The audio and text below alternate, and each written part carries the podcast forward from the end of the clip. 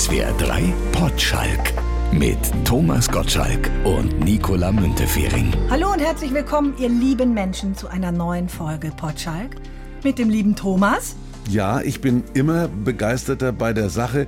Mein Neffe, der mir, glaube ich, nie in seinem Leben oder auch in meinem Leben eine Mail geschickt hat, hat geschrieben, dass er diesen Podcast hört und mehrmals laut lachen musste. Und dass ihm das gefällt. Der Mann studiert Jura, ist 28 und findet Sohn zu deiner Recht Schwester kaum Sohn meiner? Sohn meiner Schwester, ja Toll. findet kaum einen Grund, mir Mails zu schreiben, aber dieser Podcast hat ihn wohl dazu gebracht, einem Onkel mehr zu sehen als du? irgendeinen eventuellen Erblasser. So halten wir die Familie zusammen. Da bin ich beruhigt. Also wenn nur die Familie zuhört, wenn deine und meine zuhört, sind da schon 450 Leute. Follow Follower.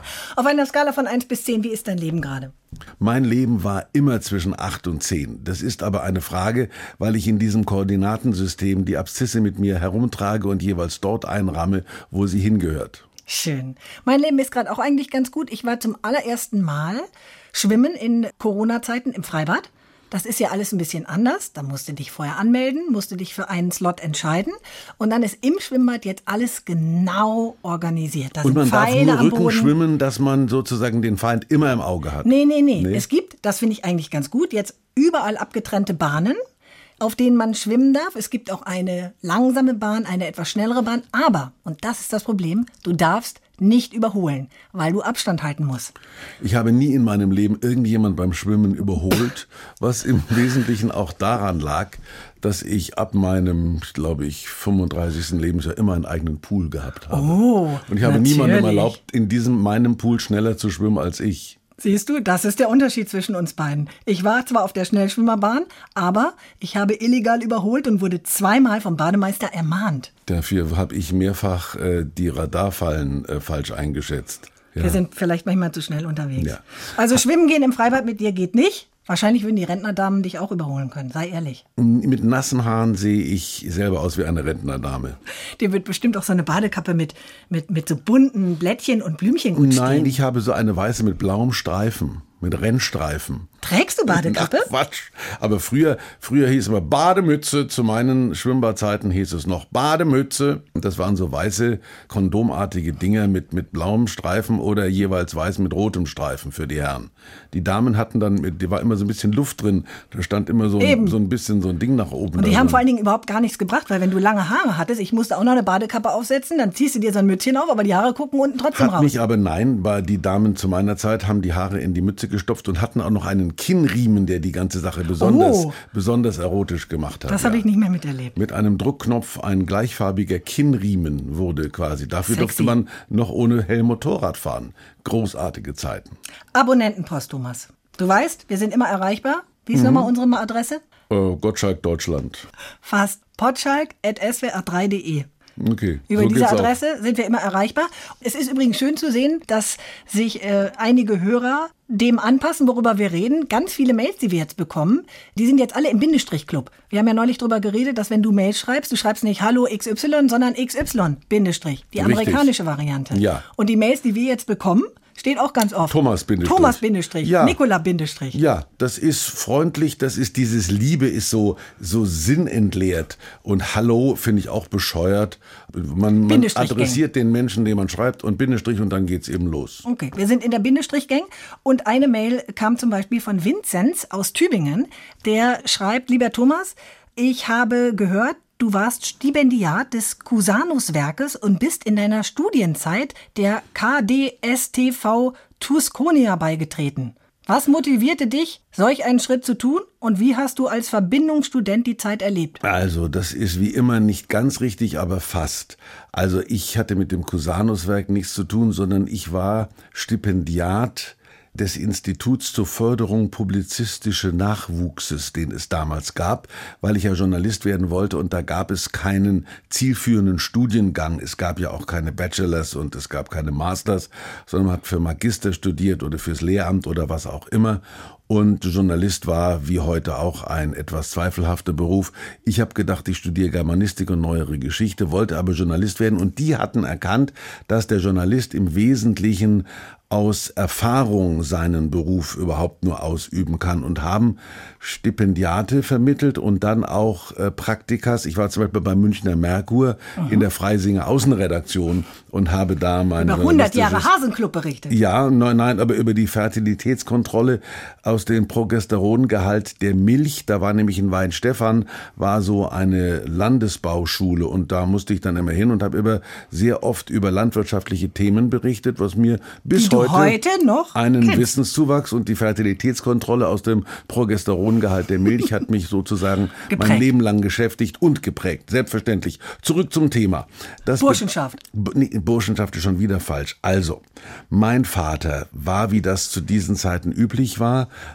ein äh, Verbindungsstudent bei der Salia Breslau.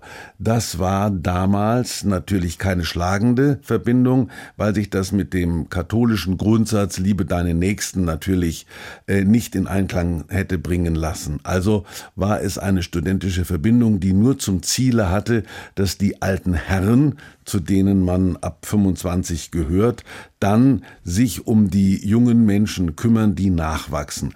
In meinem Job, also sowohl im Bayerischen Rundfunk als auch in allen Diskotheken, wo ich gearbeitet habe, gab es nach vollziehbarerweise wenig Verbindungsmenschen, hat mir also gar nichts geholfen. Doch, ich erinnere mich, der Intendant des Bayerischen Rundfunks hieß einmal Albert Scharf und der war auch Tuskone. Und zu meiner großen Freude war Franz Josef Strauß auch Tuskone. Das hat mir beruflich insofern geholfen. Bundesbrüder grüßen sich. Ich komme gleich zum tieferen Sinn von, von Studentenverbindung.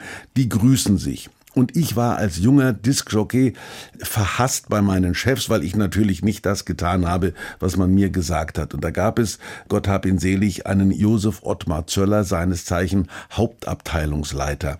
Und der hat mich mitgenommen auf eine, ich glaube, Landesgartenschau oder irgend so eine komische Schau nach Würzburg. Und dort durfte ich eine halbe Stunde Diskothek machen. Ich durfte die Platten auflegen, während er sich wichtig gemacht hat. Es war auch der Besuch des damaligen Ministerpräsidenten Franz Josef Strauß angesagt. Da kniete der schon eine halbe Stunde vorher auf dem Boden, da mein Hauptabteilungsleiter.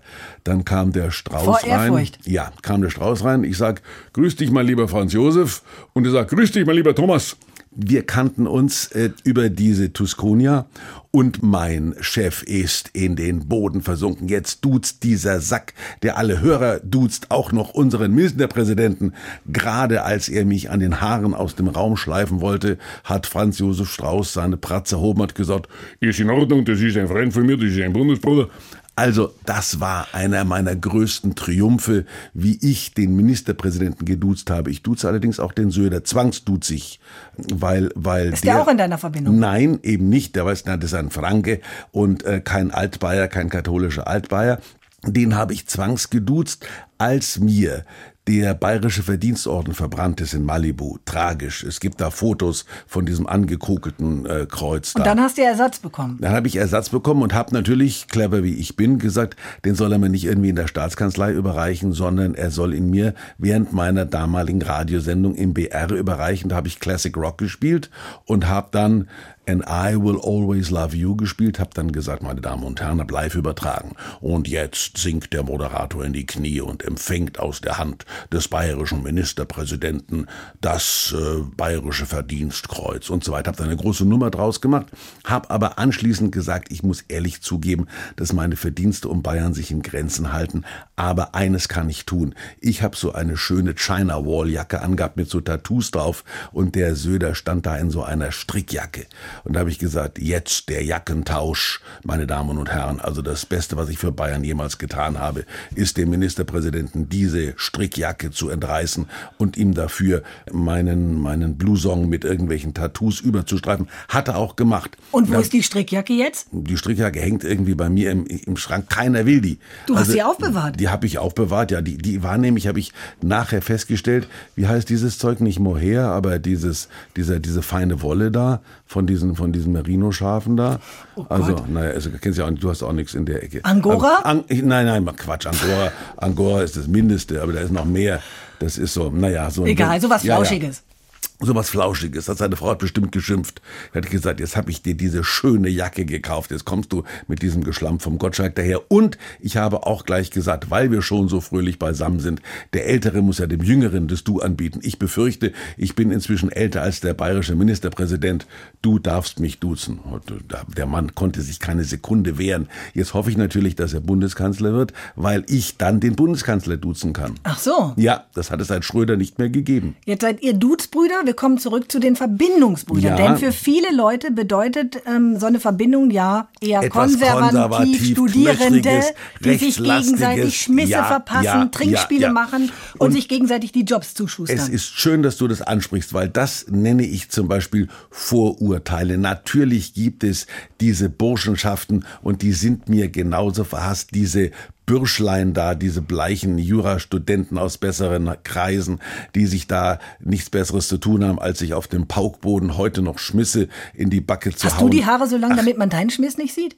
Ich habe keinen Schmiss, bist du verrückt? Nein, das ist, es gibt schlagende Verbindung. Natürlich ist eine katholische Studentenverbindung keine schlagende. Und es ist eben so, dass mein Vater gesagt hat, die Salia Breslau hat ihm gut getan. Er hat natürlich dann mit als, als Jurist irgendwelche Verbindungen später immer wieder gehabt zu irgendwelchen Bundesbrüdern. Mir hat das nicht geholfen, aber meine Mutter, nachdem ich ja das tragische Schicksal eines Halbwaisen gelebt habe, mein Vater ist gestorben, da war ich 14, und dann hat die natürlich bis zu meinem Abitur Angst um mich gehabt, die teilweise berechtigt war.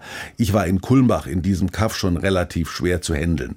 Dass ich aber jetzt ohne Aufsicht nach München abdriften würde, hat meiner Mutter größten Kummer gemacht, hat gesagt, Thomas, geh zur Tusconia, geh, also geh, in München war es die Tusconia, es gab wahrscheinlich andere, ich bin bei der Tusconia gelandet, geh in den CV, das heißt Kartellverband. Ich bin dahin marschiert, da waren freundliche Menschen, ich bin Rock'n'Roller geblieben, also ich habe da keine Hast du Rituale mitgemacht? Nein, und, und diese Rituale sind höchst albern. Also das ist ja nichts, wo man irgendwo, ich habe da keinen Hauch. Es ist albern. Also wenn da Trinkspiele? Einer, nein, da, da, da sagt dann, wenn, wenn irgendwo bei diesen Konvenze, wie die heißen da, da sagt dann eine Bierorgler die Weise. Das heißt auf Deutsch, dass der, dass der am Klavier anfängt zu spielen, alte Burschenherrlichkeit. Wo alte Burschenherrlichkeit, wohin bist du entschwunden? Mein Gott, das ist das, was ich mich jeden Tag frage. Das hat nichts mit rechtsradikaler Gesinnung zu tun. Und wenn dann ein Salamander gerührt wird, das ist nichts anderes als Komasaufen, was heute am Ballermann jeder macht. Wir haben halt damals ein Bierchen getrunken, ad fontem, das hieß dann, dass man das auf Ex trinkt. Dieses heute hauen die noch einen Jägermeister oben rein in den Red Bull. Gesünder kann das nicht sein. Ja, für mich sind das schon so ein bisschen rätselhafte Männerbände. Es ist, es ist rätselhaft, aber es ist harmlos. Und es ist, also heute sprechen mich Menschen an, du bist Tuscone, sage ich, ja, okay, bin ich. Das ist genauso, wenn die sagen, ich habe dir damals bei Pop eine 8 zugehört, sage ich, ja, das war Naja, ich. aber man ist ja dann in diesem Verein drin und es geht ja auch drum, dann als alter Herr anderen zu helfen. Ich meine, ist Kai Pflaume vielleicht über dich zu seinem Job gekommen? Hast du Wem? auch mal wem geholfen? Ist der CVer? Keine Ahnung. Das würde ich mir ewig vorwerfen. Nein, also das ist so gemeint, aber ist heute natürlich im Sinne einer völlig neuen Compliance-Politik auch gar nicht mehr möglich. Also das sind Dinge, die irgendwo sich auch zu Recht erledigt haben. Heute sagt man, nein, nein, das mag vielleicht ein CVer sein, aber diesen Job kriegt eine Frau, weil den anderen hat gerade ein Kerl gekriegt. Ob der Kerl schwach war, weiß man nicht. Ob die Frau besser ist, weiß auch keiner. Aber es ist, die Quote stimmt. Ist manchmal auch gar nicht so schlecht. Manchmal, manchmal ist daneben, manchmal ist nicht so schlecht, wie halt immer. Wir kappen die Verbindung zur Verbindung an dieser Stelle Ja. und leiten über. Du weißt, Überleitungsskala. Mal gucken, wie viele Punkte wir heute hinkriegen. Wir haben im letzten Podcast über Urlaub gesprochen und heute über das, was wir immer gut in Urlaub mitnehmen können. Die Freundin, Bücher. aha, Bücher. Wer nimmt heute noch Bücher mit? Also die meisten lesen ja inzwischen vom iPad oder vom Lesegerät. Du auch? Nein, weil ich hatte zeitweise vom iPad gelesen, das mir aber beim Einschlafen immer auf die Fresse gefallen ist, äh, was wehtut. Kann ein Buch aber auch. Ja, aber ein Buch ist angenehmer im so, und, und ich habe diese vom vom Badeöl zerschmierten Taschenbücher immer irgendwo als Teil meines Urlaubsvergnügen gesehen. Das stimmt. Und dann sind teilweise die Nachttischlampen auch so schlecht, dass man nicht lesen kann. Aber ich habe viel Taschenbücher gelesen und was ich ja immer pflege, das ist äh, diese Doppelbödigkeit, dass ich sage, die Menschen brauchen eine Mitte und es gibt etwas rechts von der Mitte, es gibt etwas links von der Mitte. In der Mitte ist es gut sein. Das bedeutet aber, dass sich in manchen Fällen die Mitte auch durch Extreme herstellen lässt, indem ich ausgesprochen schlichte, beschissene Literatur lese. Also es, man kann nicht mehr von Literatur sprechen. Ja, Das ist dein Bücherregal größer Thriller. als dein Kleiderschrank? Nö, das ist bei mir auch gar nicht möglich, weil Eben. meine Anzüge breiter sind als meine Bücher. Da fängt schon damit an. Aber ich habe durchaus eine interessante Sammlung. Es gibt Bücher, die für die Mitte geschrieben sind. Zum Beispiel die Lebenserinnerung von Michael Reich-Ranitzky ist das bestmögliche, aber auch unterhaltsamste Geschichtsbuch, das man lesen kann. Also wenn heute ein 18-Jähriger wissen will, was in der Generation der Großväter passiert ist, dann ist die bestmögliche Antwort Reich Ranitzky. Wenn heute ein Mensch mittleren Alters wissen möchte, was man äh, überhaupt heute noch aus der Literatur lernen kann, dann ist das bestmögliche Buch die Lebensgeschichte von Reich Ranitzky. Wenn irgendjemand sehen kann oder sehen möchte, wie man trotz einer brillanten ähm, Intellektualität bei den Leuten bleiben kann und auch einen Schreibstil hat, den jeder nachvollziehen kann, dann ist es die Biografie von Reich Ranitzky. Ein großartiges Buch, das viele Verdienste hat und das ich nur empfehlen kann. Das bleibt immer aktuell, auch wenn der Mann jetzt ein paar Jahre tot ist. Und auch wenn er mich geduzt hat, bedeutet das nicht, dass er auf meinem intellektuellen Level war. So, jetzt Du bist ja auch sowas wie der, wie der kleine Reich Ranitzky aus Kulmbach. Ich meine, du ich hast ja auch der eine Reich, ich bin Literatursendung der Reich Ranitzky der dich. Okay. Ja, ja. Vivi Top, großartige Gruppe. Also Lagrange, großartige Musik. Aber wonach suchst du zum Beispiel Bücher aus, wenn du ein neues Buch suchst? Nach dem Cover? Nein, ich sage immer, ich, ich brauche immer eins für mein schlichtes Gemüt und eins, um nicht äh, nur im schlichten Gemüt zu landen. Also ich habe hier vor mir liegen, weil du mir schon angekündigt hast, es geht um Bücher, zwei äh, Schinken, die quasi die Bandbreite eines jeden Lesenden aufzeigen sollte. Das heißt, man sollte mit einem Auge immer wieder etwas tun, was Mühe macht. Also etwas lesen, wo man sich nicht so durchschludern kann und dann zur Beruhigung und zum Einschlafen wieder etwas, wo man sagt, es ist egal, wenn ich eingeschlafen bin und die letzten sieben Seiten nicht mehr, nicht mehr ganz wahrgenommen habe. Ich kann da weiterlesen, wo ich bin, weil ich in den letzten sieben Seiten nichts verpasst habe. Also ich Fang habe, mal mit dem Dicken an. ja, Jürgen Habermas, Oha. auch eine Geschichte der Philosophie. Das sind Dinge, die ich teilweise nicht verstehe, gebe ich zu. Aber das ist etwas, wo man sagt, äh, ja, da möchte ich irgendwo durch, um nicht ganz zu verblöden. Jürgen Habermas steht hier, geboren 29, ist Professor für Philosophie an der Johann Wolfgang Goethe Universität Frankfurt am Main. Gummersbach zur Schule gegangen. So, na bitteschön. Hat ihm wohl nicht geschadet und Gummersbach auch nicht. Ich kenne Gummersbach außerdem Handball, ne? Aber ist auch länger anderem. her. Ah, und anderem. Herr Habermas halt, ne? Und Herr Habermas. So, also, er macht sich Gedanken f- über Thomas von Aquin. Ich bin übrigens Thomas Morus, der englische Rechtsgelehrte, Okay. ist mein Namenspatron, nicht Thomas von Aquin. Und ich zitiere hier ganz kurz, um gleich zu zeigen, dass das schwierig ist. Neben der Physik und Metaphysik ist es vor allem die zweite Analyse, auf die sich Thomas von allen Schriften des Philosophen am häufigsten, und zwar ausschließlich affirmativ bezieht. Affirmativ. Bestätigend, oder? Richtig, genau. So. Thomas selbst ist kein Naturforscher, sondern philosophierender Theologe. Er setzt sich mit der aristotelischen Konzeption von Wissenschaft nicht etwa auseinander, sondern zitiert diese als den gültigen Standard, an dem sich alle Ansprüche epistemisch gewissen Wissens messen lassen müssen. Epistemisch gewissen Wissens. Hier schleudere ich und sage, verdammt, was ist epistemisch? Epistemisch, Epistemisch. ist, Epistolar glaube ich, Brief? Ja, aber Nee. es ist ein Wissen, das sich auf Erkennen begründet. Also es gibt zum Beispiel der letzte Mensch, der, glaube ich, alles gewusst hat, was man zu seiner Zeit wissen konnte, war Erasmus von Rotterdam. Steht hier nicht drin. Also die Zeiten sind vorbei, wo ein Mensch alles wissen konnte, was es zu wissen gab. Heute ist das... Da äh, googelst du und dann weißt du es. So ist es eben. Und das ist das große Problem. Dass eben Menschen heute sagen, was ich wissen muss, das google ich. Und was ich heute nicht wissen muss, das Ja, kann ich am Hauptsache, Morgen du weißt es doch am Ende. Ob du es jetzt im Buch nachgelesen hast oder gegoogelt hast, Ich ist bin, es nicht wurscht. Ich bin bockig der Meinung, dass ein gewisses Allgemeinwissen, das du immer mit dir herumträgst, omnia mea me comporto, alles, was ich besitze, trage ich mit mir herum. Wenn du natürlich sagst, ohne Handy weiß ich nichts, weil ich dann nicht googeln kann, bist du eine arme Sau. Ein bisschen was sollte man wissen und das das ist das Ergebnis einer humanistischen Bildung, die ich genossen habe, dass man natürlich flunkern kann, dass man immer so tun kann, als wüsste man was, was man in Wirklichkeit gar nicht weiß. Aber dieses Halbwissen ist auch schon etwas, was wichtig ist. Ich habe jetzt, um ein bisschen abzuleiten, ähm, die andere Seite wieder, wieder gesehen, weil ich mich ja versuche weiterzubilden und zu sehen, was der junge Mensch heute so treibt.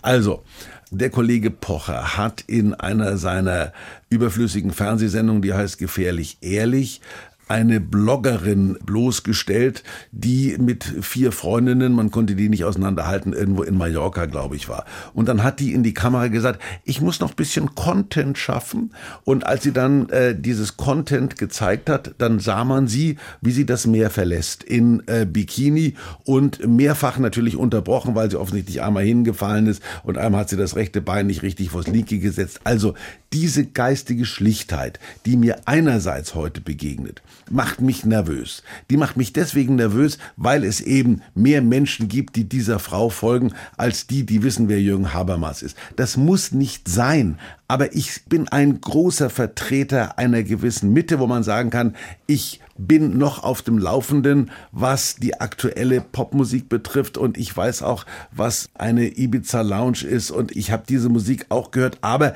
ich habe auch irgendwann in meinem Leben ein Stück von Lohengrin gehört. Und ich habe mal, keine Ahnung, irgendein Violinkonzert von Beethoven zur Kenntnis genommen. Das zu wissen, dass es beides gibt, halte ich für so wichtig, aber diese vier Schnepfen und ich sage das im, im vollen Bewusstsein dessen, dass ich wahrscheinlich einen Shitstorm damit erzeuge, die haben nie in ihrem Leben sich um irgendetwas anderes gesorgt als um die Fingernägel, um die Haare, haben ein Tutorial wahrscheinlich sich siebenmal angeguckt, wo es darum geht, wie man, wie man ein tolles Selfie von sich selbst herstellen kann und wie man in die untergehende Sonne gucken muss und wie man den Mund hält. Wenn ich sie schon immer sehe, diese, diese Schmollmünchen, die, die dann. Duckface.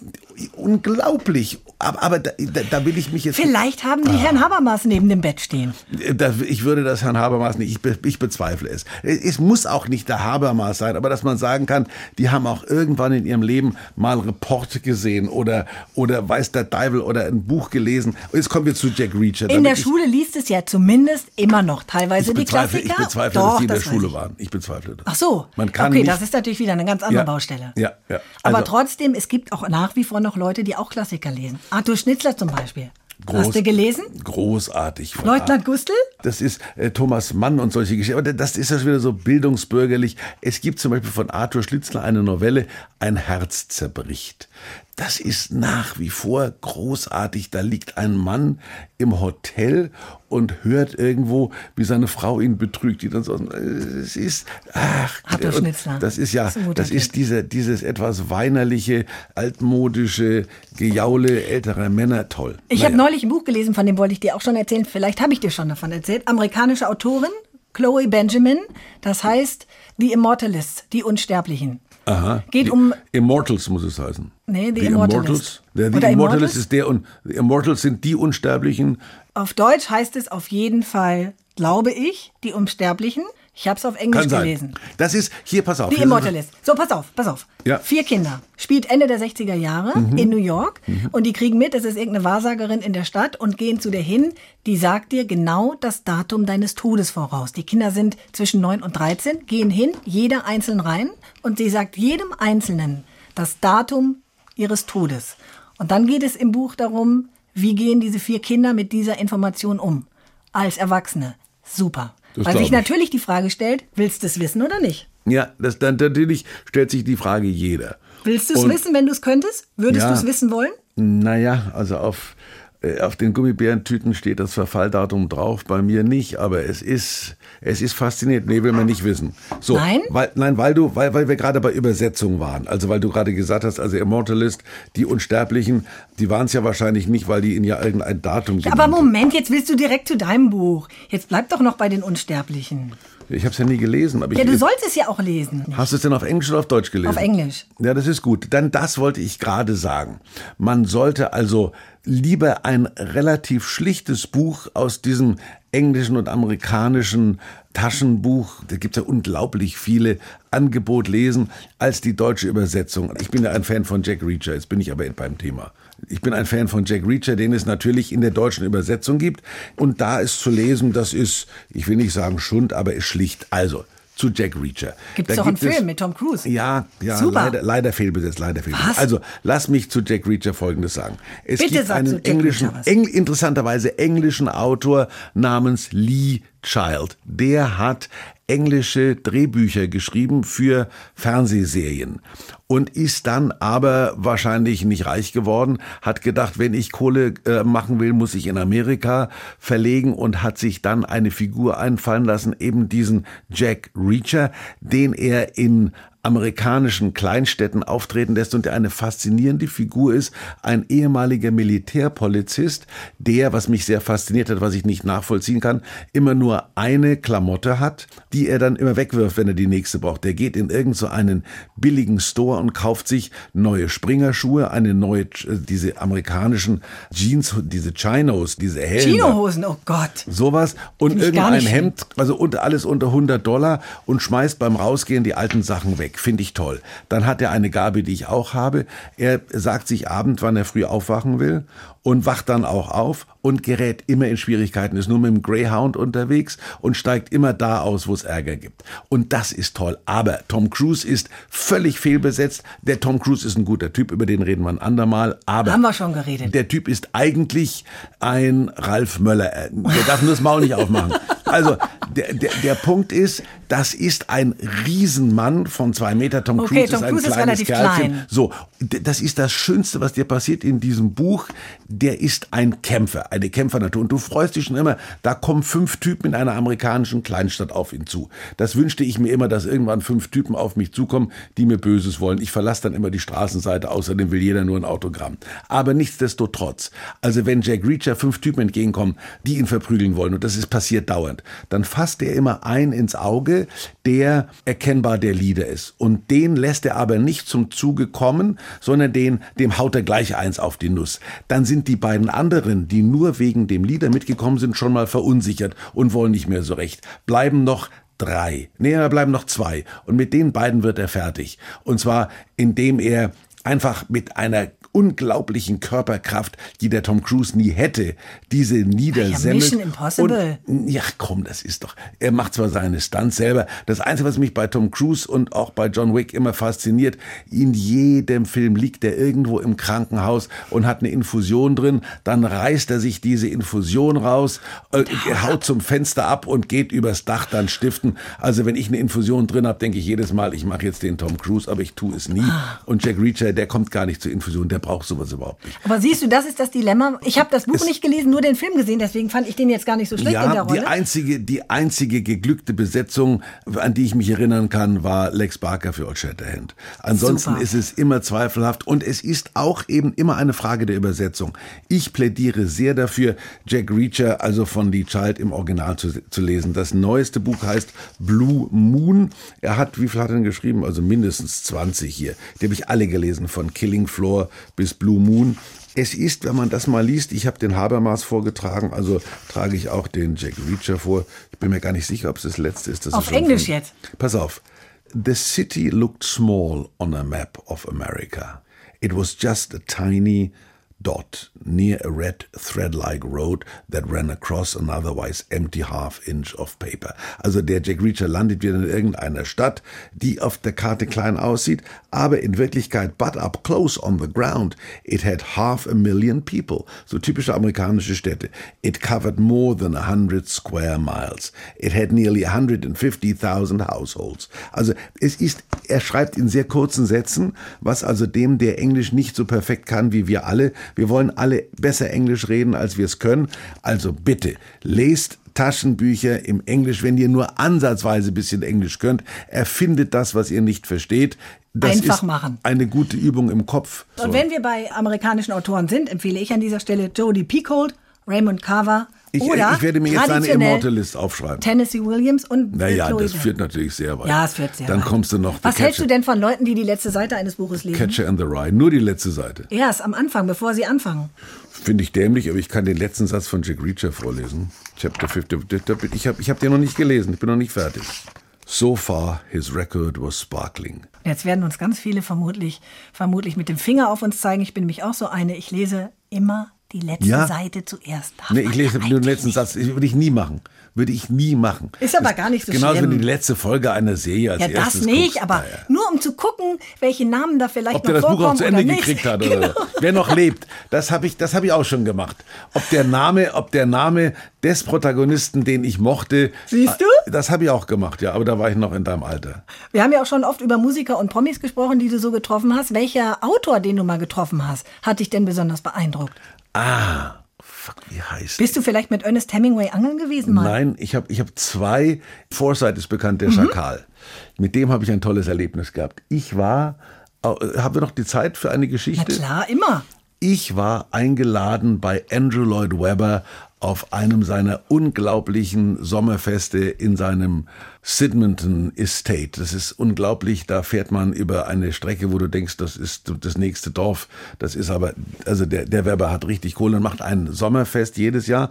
Da habe ich großes Glück gehabt. Da saß ich neben tollen Leuten, neben dem Beatles-Produzenten, dem Martin, was der Teufel. Also gut. Und dann heißt es, kommt der Assistent vom, vom Weber auf mich zu. Thomas, we're gonna have another debate dachte ich, Jesus Christ, what's a debate?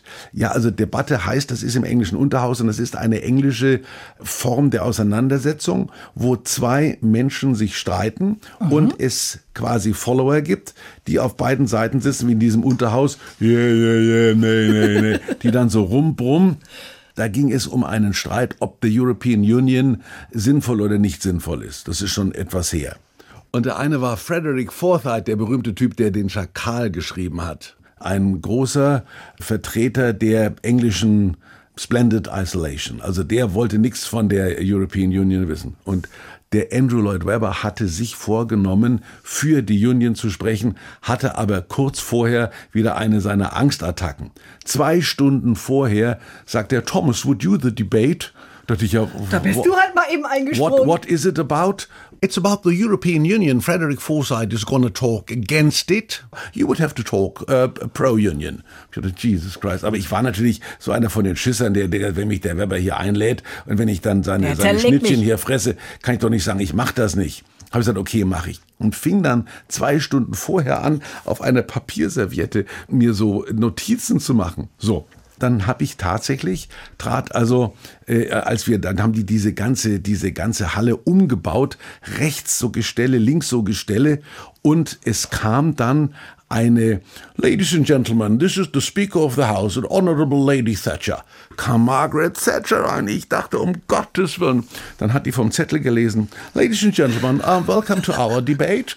We have the Honorable Mr. Thomas Gottschalk here, or talking pro-union, and the Venerable Frederick Forsyth. Da, oh Gott. Da habe ich gedacht, na, da habe ich mich auf was eingelassen. Und das Ganze ja noch auf Englisch. Ja, natürlich auf Englisch. Ja, ja. Und da saßen die alle und da waren irgendwelche aus dem Königshaus dabei und alles solche Nasen. Ich kannte die Gott sei Dank alle nicht, weil die Englischen, weil die Englisch waren. Der einzige war der George Martin und ein Typ, den kennt keiner mehr außer mir, der heißt Spinelli. Der hat in mehreren Beatles-Filmen mitgespielt. Der war auch da. So, also dann George Martin, Sir George Martin, Beatles-Produzent, Spinelli und tausend andere auf der einen Seite, andere auf der anderen. Und Forsyth legte los und hat sich seit Wochen vorbereitet, hat da seine, seine 30 Blätter gehabt mit Aufzeichnung. Und ich habe mir meine Serviette gedreht und konnte nichts mehr lesen. Da dachte ich, Scheiß, was hab ich da gemacht? Und dann habe ich dann gedonnert. So you are against the union. I looked at the cars outside. I saw many Audis. I saw many Mercedes. I didn't see too many Rolls Royces. I didn't see too many Bentleys. But I may remind you that Rolls Royce is now owned by BMW and Bentley is owned by Volkswagen. Du hast die Autokarte gespielt. If I look at the ladies, I see a lot of Louis Vuitton, I see a lot of Gucci. This is all not English, dear ladies and gentlemen. Also ich habe sie und dann yeah, yeah, yeah, meh, meh, meh. Und dann war am Ende ist das bei diesen Debates ist Abstimmung. Also Oh, das war oh, oh. vorher vorher waren glaube ich Wer hat gewonnen? Na vorher waren glaube ich drei Leute pro der, der Vorsitz hat gewonnen, weil die Engländer alle bockig sind. Aber ich glaube vorher haben sich so vier Ärmchen gehoben, als die Thatcher gesagt hat, so ladies and gentlemen, let's do äh, let's do Abstimmung, was immer das heißt. Also hat dann haben sich so drei dünne Ärmchen erhoben pro Union. Als ich fertig war, war es fast die Hälfte. Also ich habe da mit einem flammenden Appell von meiner Serviette habe ich hier eine eine Rede gehalten hat, Foresight, niedergeredet, der sich Wochen vorbereitet hat mit drei Referenten. Das wundert mich nicht. So, also, um es kurz zu machen. Diese Serviette könnte man ja auch in Buchform veröffentlichen, wenn du Ja. sie noch hättest. Und das ist, das ist, aber die Geschichte stimmt. Das, Das glaube ich ist- dir. Ja, ja, klar. Mensch, Also, du bist ja eh selber Schriftsteller. Hast ja auch Bücher Ach geschrieben. komm, mein Gesamtwerk beträgt zwei Bücher. Na, immerhin. Ich, hab, ich, ich weiß nicht, das dritte wird es wahrscheinlich nicht Ich- geben. das wird's doch eh als Aber wenn, wenn Trilogie, es heißt, oder? Wenn es da so eines Tages, ich weiß, mir fällt nach Herbstblond und Herbstbunt auch nicht Wintergrau? mehr ein. Na, komm. Immortalist vielleicht, der Unsterbliche. Dann möchte ich aber mal eine Widmung sehen. Ich habe nämlich geguckt, die meisten Autoren machen ja vorne irgendeine Widmung rein. Bei Herbstbund steht keine Widmung. Widmung, für wen das ist? Ja, meinen Eltern, meiner Familie, meiner Cousine, was auch immer. Ja, okay. Wenn du meine Cousine kennen würdest, dann würdest du es verstehen, dass ich der nicht gewidmet habe. Okay. Jetzt lesen wir erstmal wieder die Karten. Oh Gott, oder? wenn das mein, mein Enkel wieder, mein Neffe wieder zuhört. Ich habe gar keine Cousine, glaube ich, war aber ein guter Gag. Du widmest es einfach dem Potschalk. Jetzt kommst du Verstehst mit, dein, mit deinem Kärtchen. Natürlich. Nicht, ich mein- nicht, Traditionen mein- müssen doch vergesse. gewahrt werden, Thomas, oder? Nachdem die großen Systementwürfe des 17. desinfiziere Jahrhunderts mal, ne, mehr in oder der weniger Zeit. unverhohlen unter methodisch gesehen Na, na, na. säkulären Prämissen entwickelt. Jetzt hat sie wieder ihre, ihre Kärtchen da ent, entgiftet. Hörst du sie? Ich höre sie schon. Ja. Hörst du, hörst du es? Deine die sich jetzt für eine Karte entscheidet. Du bist unsterblich, kommt wahrscheinlich. Auch zwei. Ist wieder die gleiche. Nein. Wieder, es, es ist vorbei. Jedes Mal, es ist, wie oft ist denn die drin? Einmal. Es ist vorbei. Memento Morris. Die wollte schon wieder zu dir. Die wollte zu Karte. mir. Was ist nochmal alles vorbei? Ja, es ist vorbei. Ja, Man was? sieht eine Mutter mit einem Kind im Arm und darunter steht Schmerz, Einsamkeit, Gefahr. Ist das jetzt vorbei oder kommt das auf mich zu? Nein, das ist eigentlich vorbei. Aber vielleicht muss man dir das ist öfter vorbei. sagen, da- dass du immer wieder diese Karte ziehst. Es ist vorbei. Okay, Es ist vorbei. also ich ziehe jetzt auch eine. Ich will aus der Rolle fallen, damit ich aus der Falle rolle. Immerhin ein, ein netter Schüttelreim. Gut, dann fallen wir Dann in kann ich vielleicht, wenn, wenn du mit dem, ich kann doch mit einem Limerick dienen. okay. Es lebte ein Rentner in Frechen, der konnte Vokale nicht sprechen. Und war einmal blau, sagt er seiner Frau, hol mir Nöpfich muss brechen. Zwei Zwillinge gingen in Kärnten zu einer, damit sie was lernten. Doch die sprach ihr Zwillinge, habt ihr auch Schillinge, worauf sie sich weinend entfernten. Eines Tages geschah es Kant, dass er keine Worte fand. Ihm fiel absolut nichts ein, da ließ er das Dichten sein. Erst als man zum Essen rief, wurde er wieder kreativ und er sprach die schönen Worte. Gibt es hinterher noch Torte? Sehr schön, aber kein Limerick. Du kannst mir ja mal einen Limerick beibringen. Ja, das machen wir jetzt. Und den präsentieren wir dann in zwei Wochen. Ja, ich kenne nur zwei. Die habe ich beide schon verschossen. SWR 3 Potschalk. Eine neue Folge gibt es jeden zweiten Freitag ab 12. In der ARD Audiothek und überall, wo es Podcasts gibt.